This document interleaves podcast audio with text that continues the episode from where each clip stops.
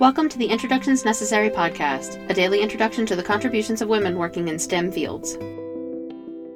Globally, the World Health Organization has estimated that between the years 2000 and 2022, an estimated 2.1 billion malaria cases and millions of malaria deaths were averted due to a variety of efforts, including the distribution of the drug artemisinin, discovered in the 1970s by a team led by Tu Youyou, in 1967, the Chinese government set up a secret military project to discover new ways to treat malaria. Tu joined Project 523 two years later.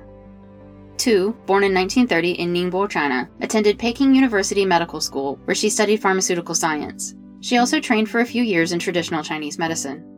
It was this background in traditional medicine that inspired her search for new ways to treat malaria, and in 1969, she had the idea to begin screening Chinese herbs.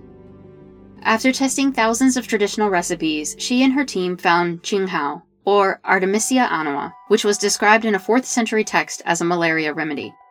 In 1977, Tu created an artificial version, dihydroartemisinin, which was more soluble and potent than the native plant compound, and provided the basis for the anti-malarial drugs in use today. The WHO calls it an essential medicine, and it is considered the safest and most fast-acting of the available treatments. For many years, Tu's discoveries went uncredited. Her first studies were published anonymously.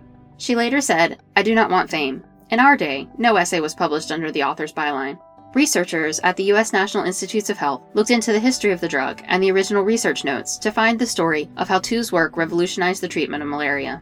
For her contributions to the discovery of and research into artemisinin, Tu was awarded the 2011 Lasker Award in Clinical Medicine, the Nobel Prize in Medicine in 2015, the Medal of the Republic in 2019, and was part of Time magazine's 100 Women of the Year series in 2020.